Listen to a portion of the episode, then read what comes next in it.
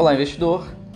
Juan Esquiavo para BS2 Asset aqui, comentando sobre aquele que vem sendo o tema mais urgente para o mercado nos últimos meses, que é a dinâmica inflacionária, não só no Brasil, mas no mundo como um todo, e como essa tem impactado na precificação dos ativos.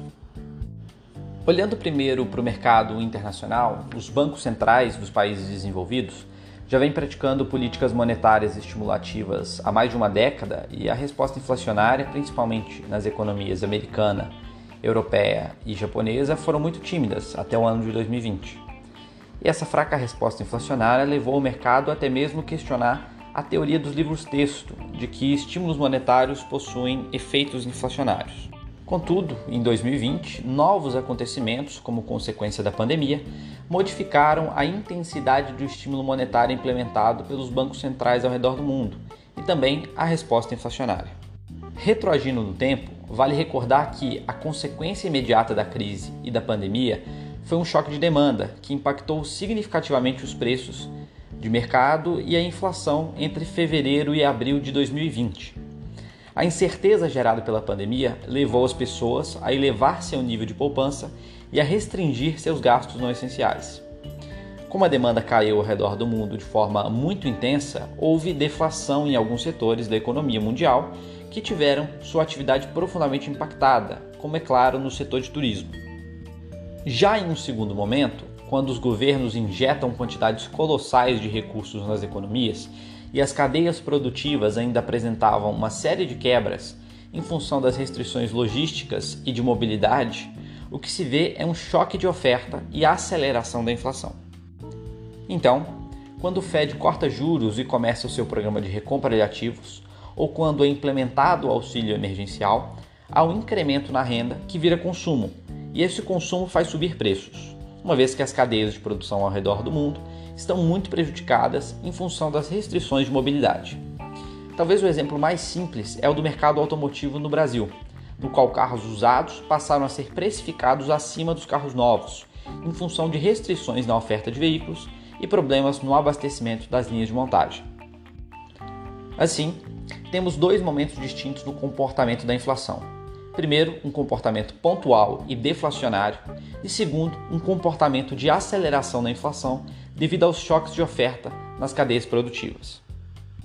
Em um terceiro momento, já na virada de 2020 para 2021, com as perspectivas de avanço da vacinação e reabertura das economias, a inflação começa a precificar crescimento econômico e há um grande impulso no preço de ativos reais de forma geral, no preço das commodities, imóveis, bens de capital, alimentos, etc. Em junho de 2021, por exemplo, observamos um INCC, que é o Índice de Inflação da Construção Civil no Brasil, com alta acumulada de mais de 17% em 12 meses. Para o Brasil, esse choque nos preços no primeiro semestre de 2021 foi positivo em relação a melhorar os termos de troca da economia brasileira em relação ao mundo, uma vez que somos importantes na exportação de commodities e de alimentos e levou também a um PIB mais elevado do que o esperado no primeiro trimestre do ano. Nesse ponto, a alta de preços global beneficiou a dinâmica de crescimento da nossa economia em 2021. E esse é o copo meio cheio. O copo meio vazio é que a alta de preços global impulsionou também a inflação doméstica brasileira. Essa alta na inflação era vista até então por parte do mercado e pelo Banco Central como fruto de choques temporários nos preços e não como uma inflação permanente. Ao longo de 2021, o que se observou foram índices de inflação mês a mês divulgados acima da expectativa do mercado, sinalizando que a inflação ganhou mais dinâmica e deixou de ser concentrada em alguns bens ou produtos para ser pulverizada entre os núcleos de inflação da economia. Uma hipótese para explicar essa pulverização entre os núcleos de inflação nesse momento é entender que a economia brasileira vem de anos de fraco crescimento, com as empresas segurando repasse na elevação dos seus custos de produção aos consumidores, dado o elevado nível de desemprego persistente no país. Ou seja, alguns setores passaram por um período de compressão de margens das companhias.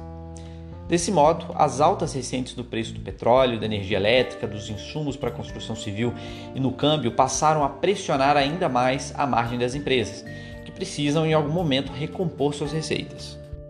Sendo essa hipótese válida ou não, o fato é que hoje temos uma perspectiva inflacionária muito mais elevada para 2021 e para 2022.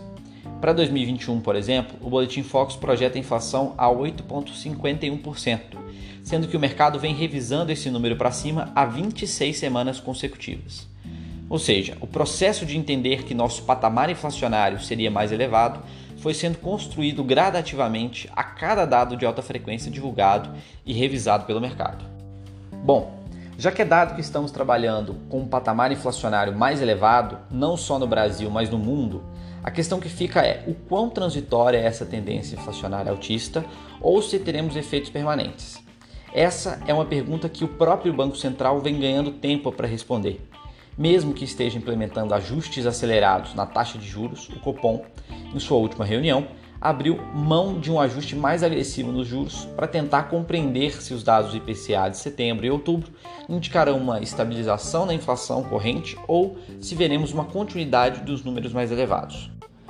Na inflação de setembro, divulgada no dia 9 de outubro, o resultado do IPCA de 1,16% veio abaixo da expectativa do mercado, aliviando a pressão sobre a curva de juros e favorecendo um significativo ajuste de alta na bolsa, reforçando assim o call do Banco Central de manter o ritmo de ajuste na Selic e entregar mais 1% de alta na taxa de juros é, na próxima reunião no final de outubro, mantendo assim o plano de voo traçado pelo Bacen. Um fato novo que pode contribuir para o arrefecimento dessa alta da inflação nos próximos meses é o processo de desaceleração da atividade econômica na China, que apesar de ser negativo para o Brasil como um todo, também coloca menos pressão sobre os preços de commodities e de alimentos no mercado local. Sendo assim, as menores expectativas de crescimento para a China podem contribuir para a convergência da inflação doméstica em um horizonte relevante.